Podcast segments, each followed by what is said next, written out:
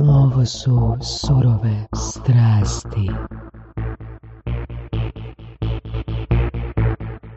Jen, dva, tri, jen, dva, tri. A, mislim da je, su to bile prve stvari, prve riječi na prvoj epizodi a, prve sezone Surovih strasta. Pa mi nemamo sezone, Voras. Aj, oj. Nema veze. A sad bi mogli imati, ako se dogovorimo, da zavisi. Dobro, a, ovak, a, znači sam u samom uvodu da kažemo a, da se nemamo namjeru ispričavati za naš a, izostanak, za izostanak epizoda. Tako da, oni koji nas slušaju imali su, pa mislim, ja sam intervjuirao, to jest intervjuirao, ispitivao sam onak ljude koji su me pitali di su surove strasti, di su surove strasti, di su surove strasti, di su surove strasti i slično. I onda, onda bi im rekao koliko su epizoda poslušali. I onda bi rekli u pravu 20 ili 50 ili tako dalje. Kaže, kaj me pitaš di su surove strasti? Mislim, ima, ima ih par, e, to su Mario Kunić, e, Ivan Ćosić, Miroslav Varga, koji su e, poslušali apsolutno sve epizode, ali svi drugi onak nemaju nikakvo pravo pitati nas di smo bili ovoga zadnje 6-7 mjeseci. Pa mislim da puno govori o tome da znamo po imence ko su, proče, ko su poslušali sve epizode. Možda su da- oni jedini slušatelji, zapravo. Da, Bog vas, Petro. Da, Bog, tro- troje, ne troje. Evo nas opet. Um, Evo, bila je pauza, bila je Zašto, malo dulje. zašto je bila pauza? Nećemo uopće spominjati zašto je bila pauza. Pa neću, ne mora. Mm. Stvari se događala. Pauza jer je bila pauza, točka. Tako je. Ok, uh, Kejma Vorki, uh, znači sad si uh, poznati autor, to ti već treća knjiga ili druga? Druga, druga. Ako ne brojimo neke, neke gluposti iz, iz studentskih dana, ali druga. Bome, a ovoga, uh, koliko ti je uopće, te- znaš, stalno se sjetim onog primjera kad si napisao jedan članak za mene prije 7-8 godina, pa to je bilo 2016. znači 7 godina, pa sam te pitao koliko ti dugo vremena trebalo da napišeš taj članak. I on si rekao ono, pa 2-3 godine mi trebalo. E, pa te neću pitati koliko ti je trebalo da napišeš knjigu, nego koliko ti je trebalo da natipkaš knjigu. Da natipkam knjigu je trebalo pa jedno šest mjeseci. Da natipkaš? A ne stalno, ne stalnim radom. Ok, kad bi zbrojio sve skupa, mislim, 3 sata. malo, malo više, jel? Dobro. A mislim, to je jedna od onih stvari, opet, kao što je prošla knjiga bila temeljem pitanja koje smo ljudi postavili. Prošla knjiga je bila o Bitcoinu. Tako i ova knjiga je doslovno onako brain dump, doslovno napisano ono što su mi ljudi pitali tijekom vremena. Bio sam nekim konferencijama predavao Dobro, mislim, startupa. to je knjiga o startupima. Da. Ok, koji je točno naslov knjige? Vodič, vodič za startupe, samo malo. Dobro. Dobro, ok. E Drugačije na engleskom, drugačije na hrvatskom. pitanje je tko te, Vodič kroz startup. tko te točno to pitao i zbog čega su baš tebe pitali, a ne recimo, ne znam, ljude u fondovima, fond menadžere ili ne znam, investitore. Zbog čega su baš tebe pitali? Evo, mene zanima. Pa oni ljudi koji su mene pitali su bili mahom recimo studenti na nekakvim Mhm. eh, fakultetskim, akademskim predavanjima, konferencijama i slično. Imao sam prilike jednostavno iznositi svoje iskustva na takvim konferencijama Mhm. i često sam dobio total, totalno ista pitanja, tipa gdje otvoriti firmu, kako otvoriti firmu, koji oblik firme otvoriti, šta napraviti ako mi fali partnera, co-foundera, Dobro. što napraviti um, ako, ne znam, fali novaca za nekakav pe- početnu verziju proizvoda. Kako uopće napraviti početnu verziju proizvoda? Šta je početna verzija proizvoda? Dobro, čekaj, čekaj, ajmo, ajmo po- polako, puno je tu pitanja. E, ali ona prva pitanja su mi onak, baš waste of time. Zašto? Zato jer te, te informacije mogu zgooglati, jel tako? Koje?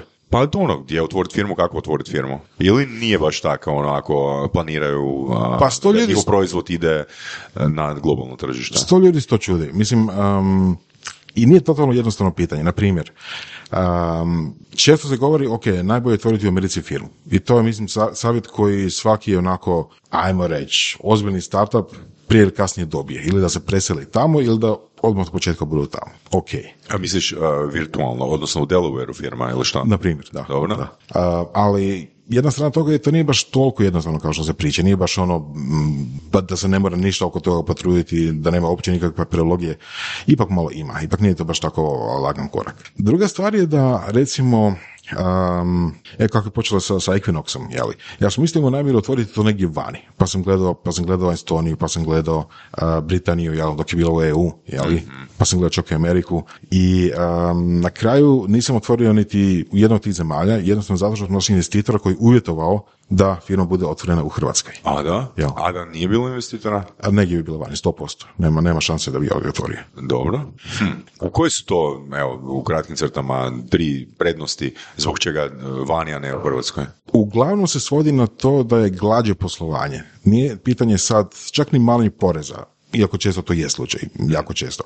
Ali to koliko je manje um, nesigurnosti oko pro- postupka, oko toga kako se firma otvara, oko toga koje uh, su obveze i prava jeli, vlasnika firme, oko toga kako se firma može recimo podijeliti na vlasničke udjele, jel, equity, nekakav ono, uh, shares američki, odnosno kod nas su nekakvi udjeli koji nemaju veze s američkim sharesima, na primjer. Mhm. Dobro, koja je razlika? Sorry, ki sad preskačem, ali... Pa evo, recimo, ako si imao partnersku firmu, Dobro. onda si po, pri osnivanju DOO-a mogao reći, ok, da se firma dijeli na, ne znam, 100 udjela. Do, da, Jel? jasno. Ali recimo za razliku od američkih udjela, ovi naši mogu biti proizvoljne vrijednosti veličine. Minimum, minimum je bio 200 kuna, jel?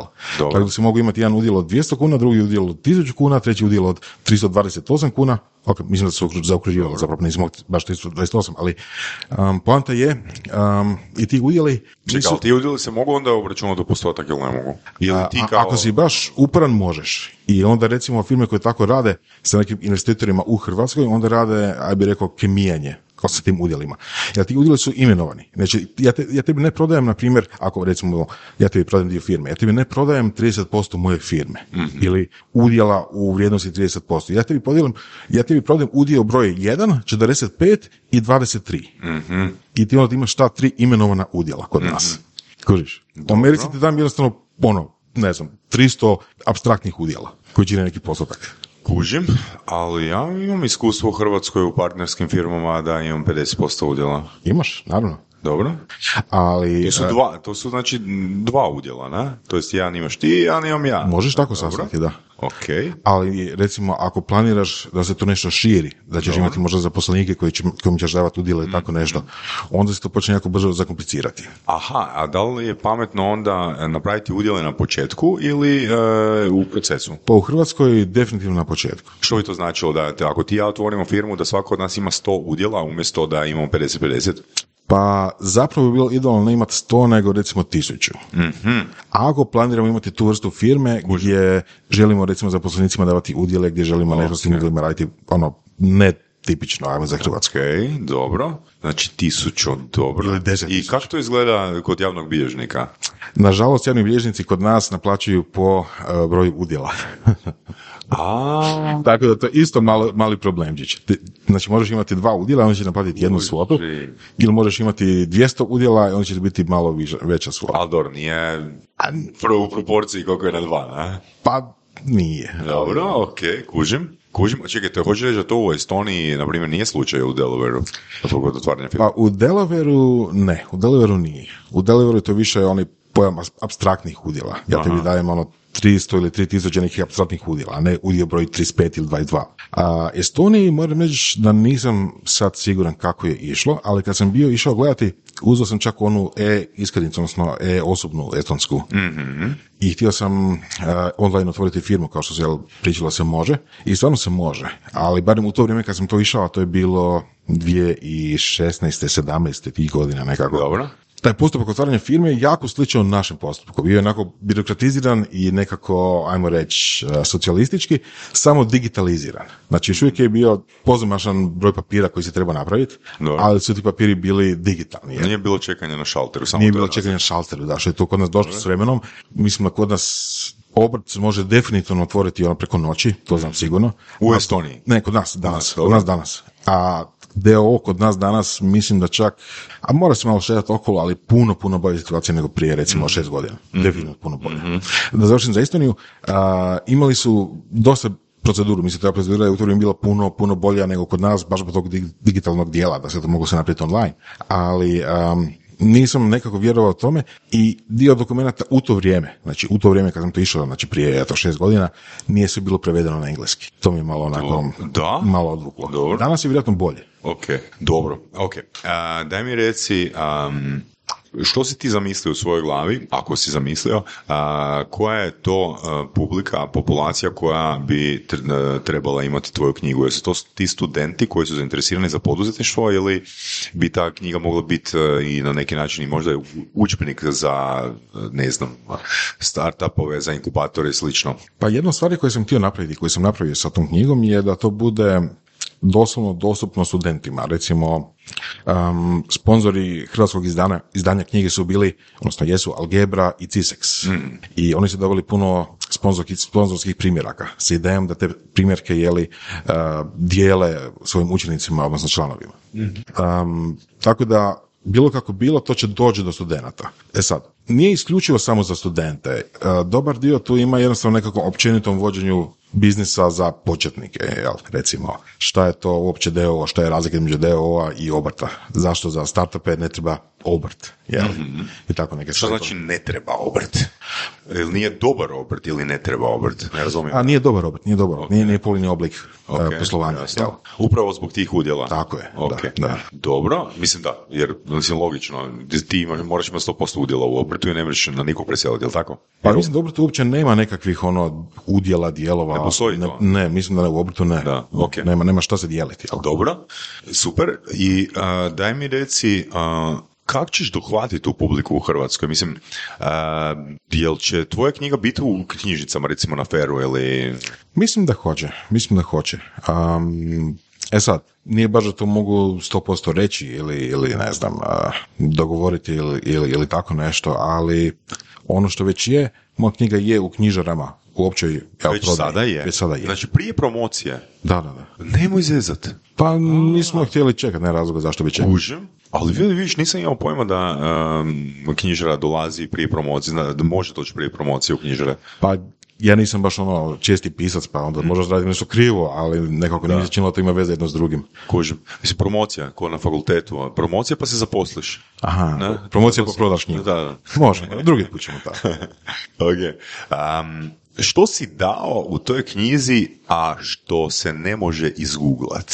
E, dobro pitanje. Hmm? To je jedan od razloga zašto sam uopće napisao knjigu. Jako puno stvari koje se mogu izgooglati su za američko tržište. Mhm. Ima puno blogova, ima puno YouTube videa, ima tečajeva, ima ono, besplatnih i naplatnih, ima svega po YouTube-u, ali ja bih rekao 90, ako ne i više posto toga je za američko tržište. I još ne samo američko tržište, nego onaj mali dio američkog tržišta koje je recimo u San Francisco, odnosno u Silicijskoj dolini, odnosno možda u New Yorku ili tako, Seattle možda, ali um, A znaš što misliš kad to kažeš da je to, da, reći da je razlika između, ne znam, južne Dakote i da, Silicijske doline i Hrvatske, gdje je veća razlika između južne Dakote i Silicijske doline ili između Hrvatske i južne Dakote? A mislim da ipak Hrvatska i Dakota. Nisam bio do duše, ali ono, nekako mislim da će biti.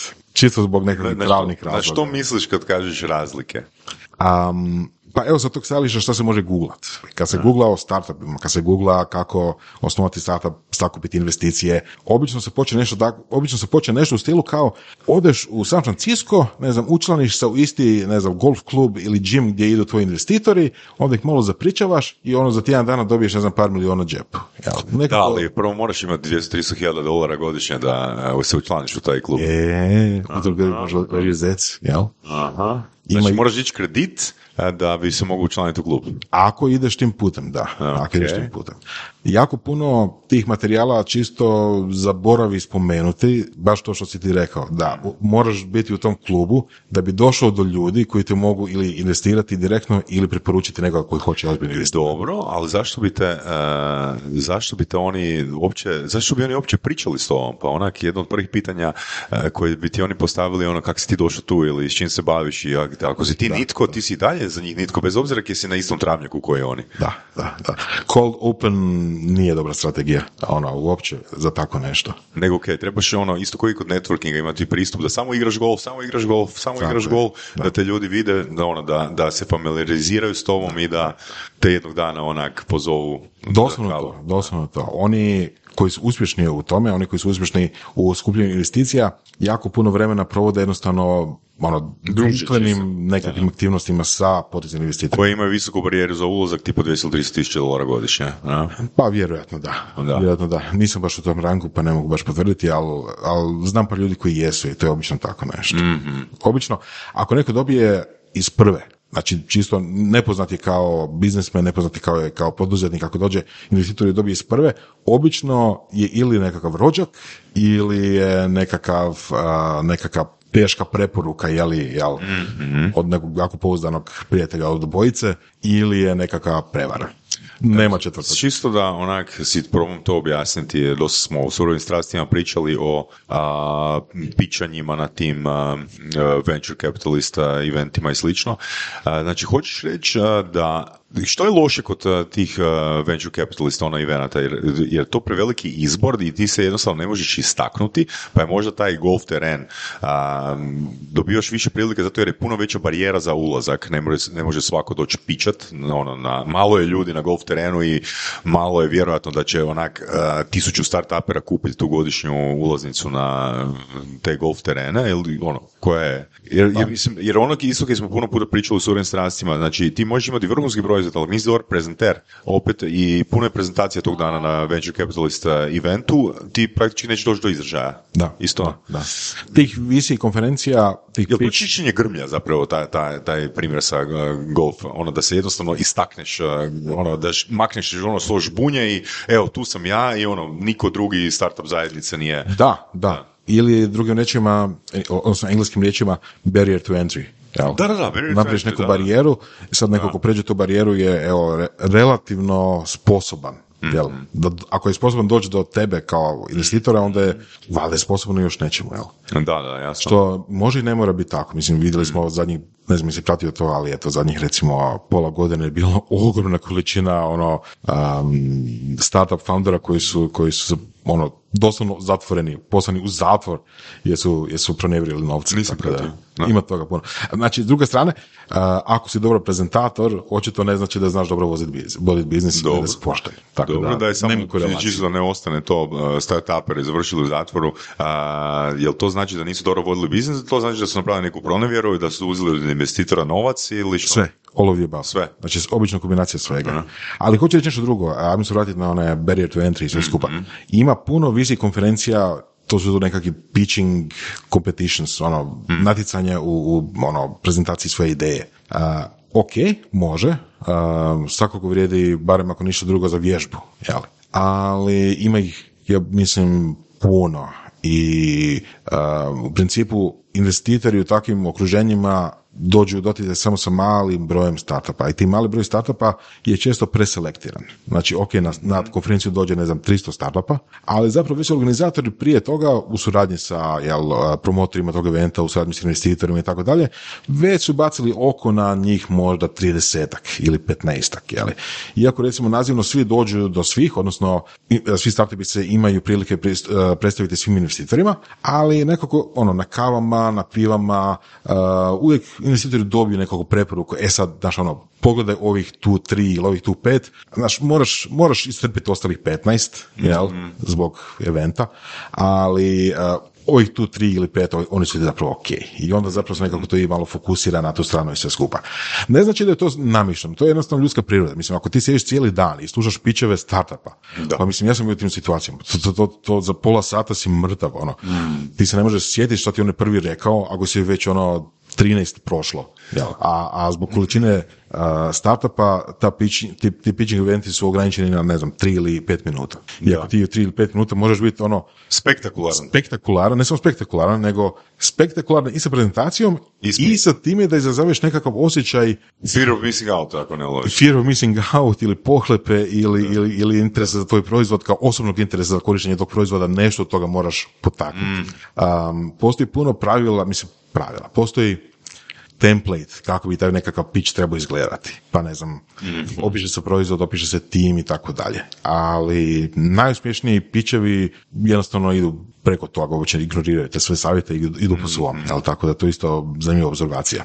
Um, da li ići na takve pitching evente ili ne, dobra su praksa, ja sam ih odradio puno i sa jedne i sa druge strane, i kao nekakav ono žiri i kao nekakav a, ta startup, ali treba biti realističan, treba, treba ajmo reći, imati očekivanja da si ti jedan od 300 taj dan koji će to prezentirati i to baš nije tako dobro. Da, da. Jer, gle, ako si u sredini, onda mu fakat moraš biti vrhunski prezenter. Definitivno. Fon, fon red top efekt, a? Prvo, zadnje i neke senzacionalno u sredini. Ok, dobro. Um, da li misliš da si e, svojom knjigom, jesi, mislim, onak, ajmo prvo generičko pitanje, jesi zadovoljan sa rezultatom knjige? Ono, kad sad listaš svoju knjigu, kad je otisnuta, jesi, jel si rekao, kažeš, to je to. Ma? Evo, zadovoljan sam. Znači, svaki put kad otvorim knjigu, uh, počnem nešto čitati, kažem, ono, fuck, ovdje sam trebao napisati još pet stranica o toj temi.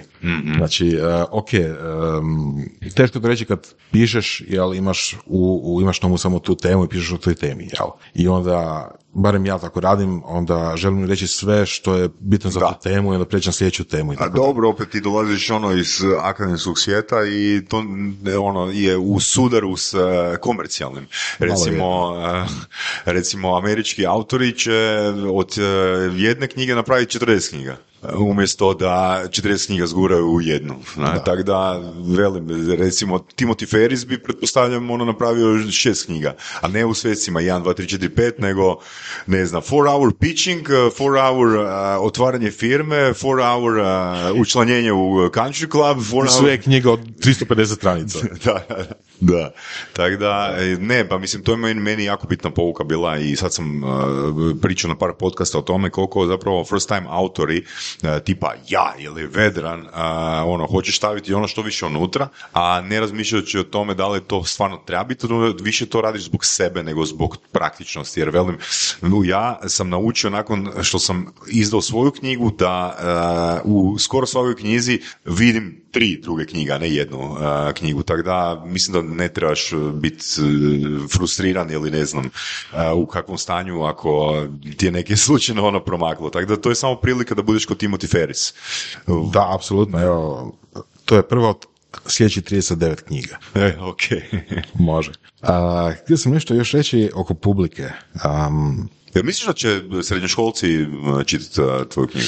pa mislim da bi mogli. Jel, jel pisana? bi- Nisam ju još pročitao, uh, jer ka- čekaj, kojeg datuma je uh, ovaj? Izdana.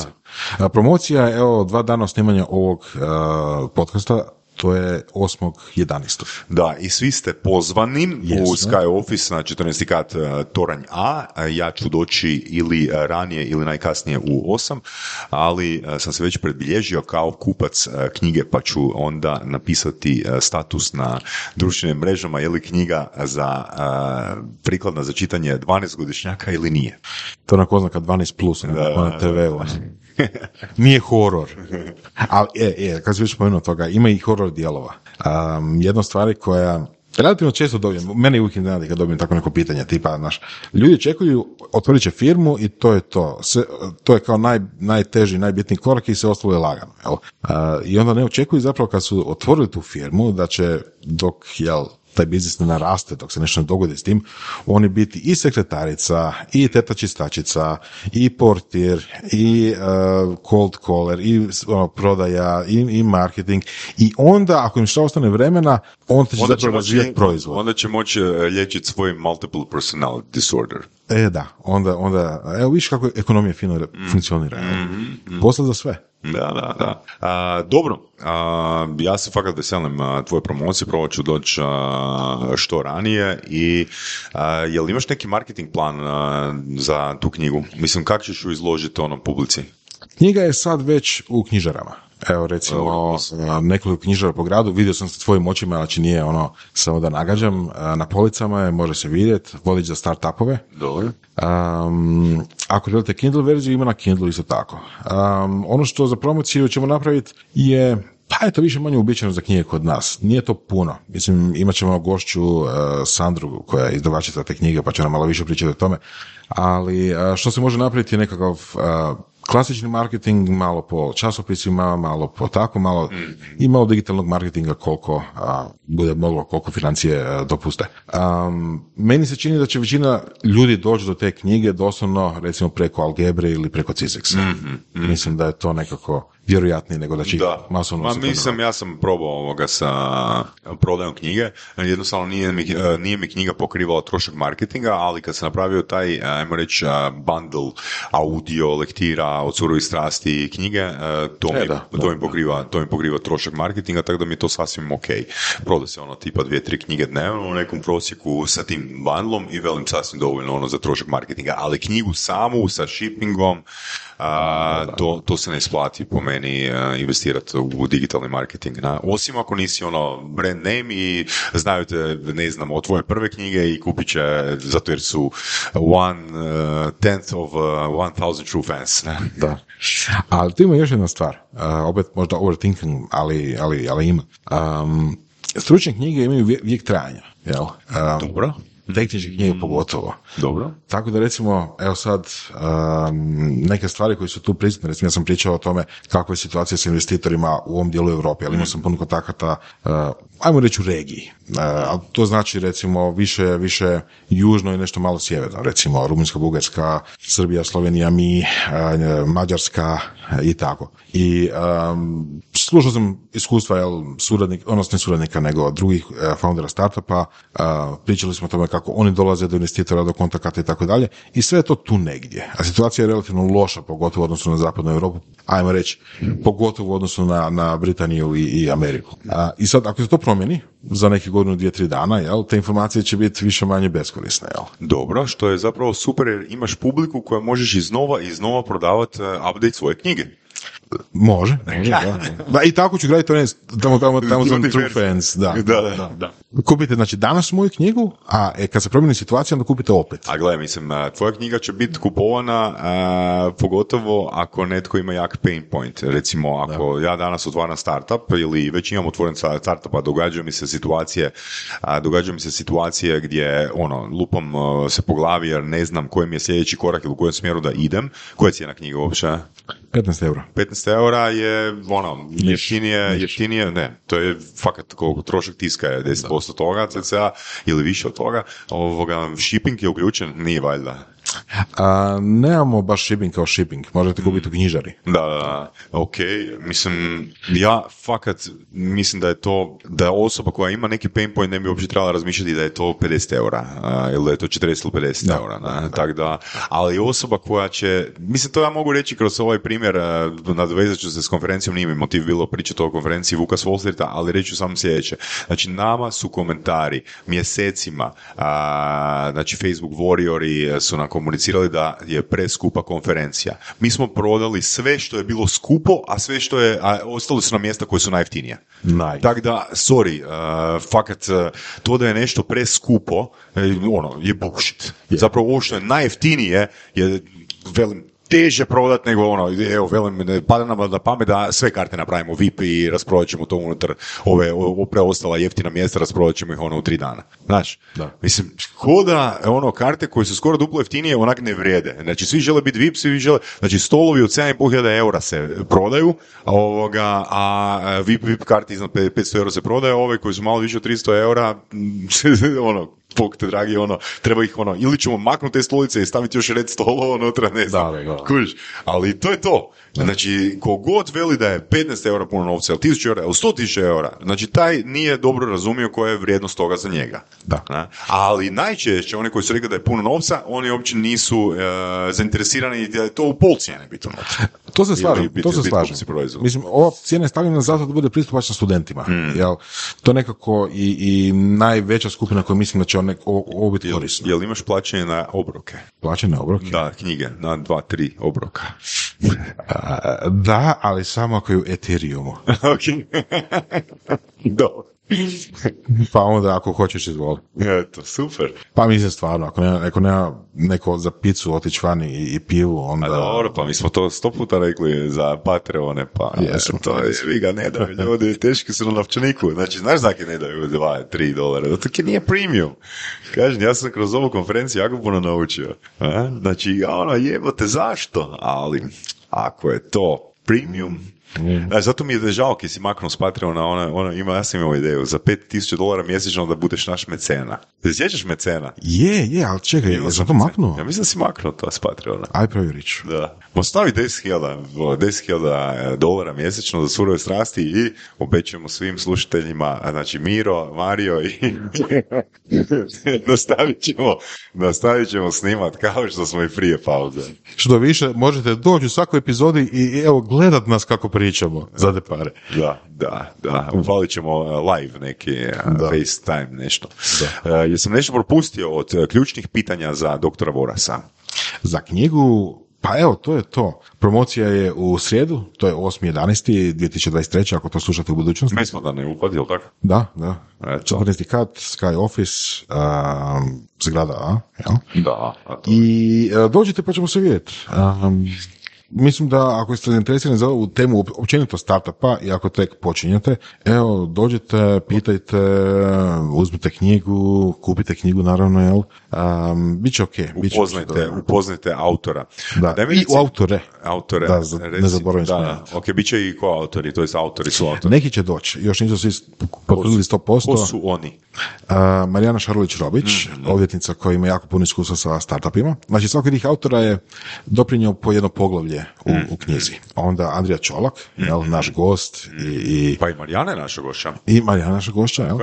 Mislim, kažem naš gost, jer on je bio tipo jako rano kod nas. On je 30 bio- četvrt, tak se ne varam, Tako 35, tak negdje, nešto. da. Epizoda, da.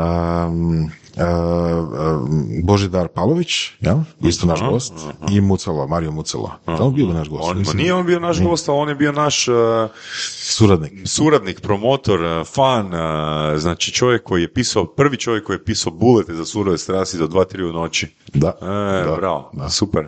Da, daj mi još samo objasni um, što to znači promocija knjige. Pa ja, ću, ja mogu reći sa Kako se svog to stajališta. Da, da. Što, kaj, kaj to znači uopće ono ljudima koji, a, koji ne kupuju knjige ili ljudima ono, jer kaj znači promocija? Čudno. Pa, evo, ja sam pitao svoju izdavačicu, jel, jel treba imati promociju ili ne, ona je rekla, pa evo, dobro je, jel, tradicija je, jel, često ljudi imaju promociju, Aha. pa ja sam rekao, onda dobro, ajde, onda ću i ja, zvuči zanimljivo, onako, da, ono, nikad nisam imao promociju knjige, pa ajde, bit će ok. Doda? Ono što se meni čini, na temelju ono što sam ja vidio, je jednostavno da ljudi dođu na jel, neko mjesto, dođe i autor na to neko mjesto, onda autor priča o svojoj knjizi, pa ljudi to slušaju, pa malo plješću, jeli.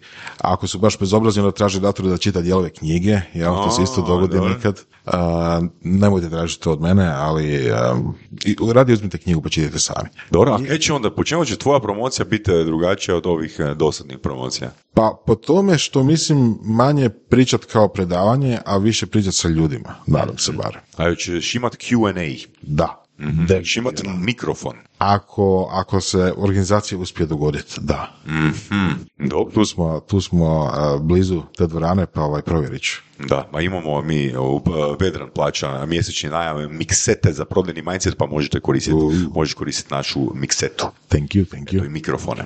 Eto, am, ja dolazim i pozivam ljude. Am, to bi bilo, ja mislim, sve za kraj e, naše prve početne epizode ovoga surovih strasti. Jel, Vorke? A čekaj, moram malo pričati o tebi. Ma ne trebamo pričati o meni, ja ću samo reći a, ovak, danas je koji datum, a, šesti, sedmi? Kad Danas je- epizoda? Šesti, da. Ok, ako epizoda izlazi sedmog, reću samo još jedanput, um, ljudi, a, sljedeći tjedan, odnosno u petak sljedeći tjedan, 17.11. je spektakularan događaj, kakav se nije do sada dogodio u Hrvatskoj i šire i neće se vrlo vjerojatno dogoditi sljedećih deset godina. Mislim da je fakat nepropustivo biti tamo a, i stvarno imate te jeftinije karte, sve, sve skuplje karte su rasprodane, a, budite tamo, možete se direktno javiti meni na sasa.tenodi.hr ako hoćete VIP karte jer imamo liste čekanja za te VIP karte, ako slučajno neko se, ako neko slučajno kupi stol, odnosno za- dogovori se s nekim da sjeda za stol s nekim, onda se će se VIP karte osloboditi. Na večer će biti party, zavisi o paketu koji kupite, koktel večera sa Jordanom Belfortom, a party će biti djelomično, imat ćete primjer scena iz filma, ako ne i gore. Tak da, Znači, za odrasle. znači isključivo za odrasle, tako da nemam što više nagovarati ili prodavati, jer a, velim, najgore što se može dogoditi je da dignem cijenu svih karata i da a, sve stavimo pod VIP i to je to, zaradit ću još i više ako ove siromašne karte za siromašne ne odu ne, do petka. A u petak dižemo cijene, u petak dižemo cijene za 20, 20%. Bravo, bravo. Da. Mislim da će ljudi zanimati, kad već rekao party za odrasle i, i sve skupa, uh, da li imate one madrace od dolara? Hoće biti toga. A, vidiš, vidiš, vidiš. Moram provjeriti u kojem stanju su pošiljke.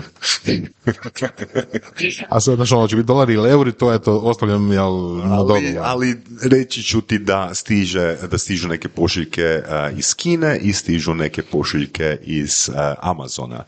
Tako da bit će um, iznenađujuće, um, pa čak i za Jordana Belforta će biti iznenađujuće, a čak postoji ideja da mi uh, moji dragi prijatelji i suorganizatori konferencije dopuste da ga na kraju konferencije Saša Tenodi jedan na jedan malo zarola na roštilju s pitanjima.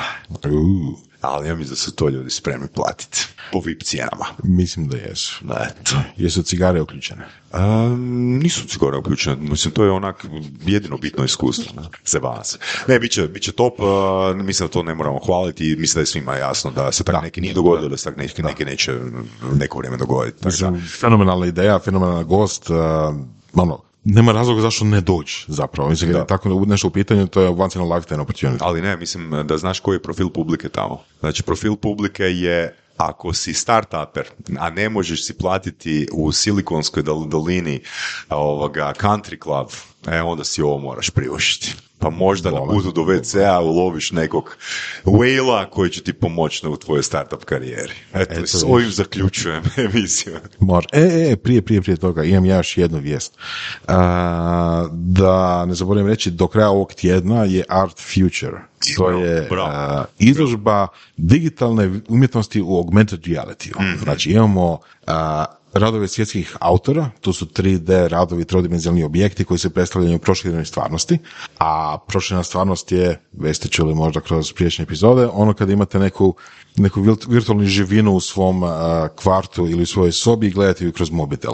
Ovdje ta živina je zapravo neko umjetničko dijelo. E, I jako su fora Neko dijela. poznato umjetničko djelo, ili? Pa, a, napravljen specijalno za ove, Mm. ovu priliku. Kao prošle godine što smo imali dijela baš specifi- specifično za tu izložbu, tako i ove godine za tu izložbu. Plus, još jedna super stvar, a, imamo radove učenika osnovnih i srednjih škola diljem Hrvatske, koji su napravljene putem AI tehnologija. Fora. Imali smo suradnje sa nastavnicima iz 25 škola po Hrvatskoj gdje smo im rekli, ok, obučit ćemo ih, reći ćemo ih kako da sa nekakvim AI alatima naprave slike, to su 2D slike, baš onako kao crteži i tako nešto, da to prenesu svojim učenicima i da učenici stvaraju a, svoje slike sa temom a, emocionalna i umjetna inteligencija. Mm, fora. A leitmotiv je futurizam, leitmotiv je tome jel, kako će biti u budućnosti. Većina učenika baš nije ni kužila šta znači emocionalna inteligencija i tako dalje, ali ima radova koji su fantastični, jel, bez obzira na sve to skupa. I svi ti radovi će biti izložbeni, izloženi, odnosno već jesu izloženi, uh,